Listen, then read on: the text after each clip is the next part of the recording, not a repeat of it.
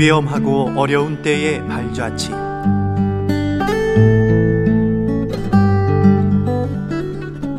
사도행전 8장 4절.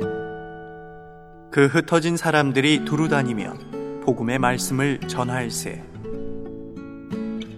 주님은 명령하시기를 예루살렘과 온 유대와 사마리아와 땅끝까지 이르러 내 증인이 되리라 고하셨습니다.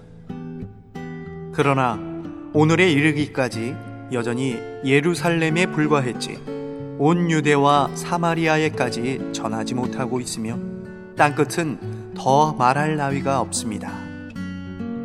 하나님의 사도와 제자들이 나가는 것을 주저하고 있을 때 하나님은 사울을 통하여 제자들을 모두 유대와 사마리아 각처로 흩으셨으며 그분의 사명을 받고 나갈 수 있는 사도인 바울을 일으키셨습니다. 이러한 핍박이 오자 비로소 각처로 가서 복음을 전하는 일이 발생했습니다. 한 면에서 그들은 피난한 것이지만 다른 한면에서는 전도한 것입니다.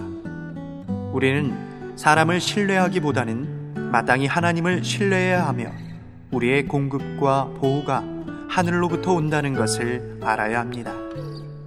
참으로 완전하게 하나님을 앙망할 수 없는 모든 사람은 주님의 일을 하기에 합당치 않습니다.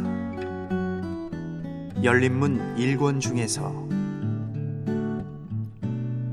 우리가 하나님을 위해 일한다고 생각하지만 결국은 하나님께서 우리를 위해 일하시는 것이다.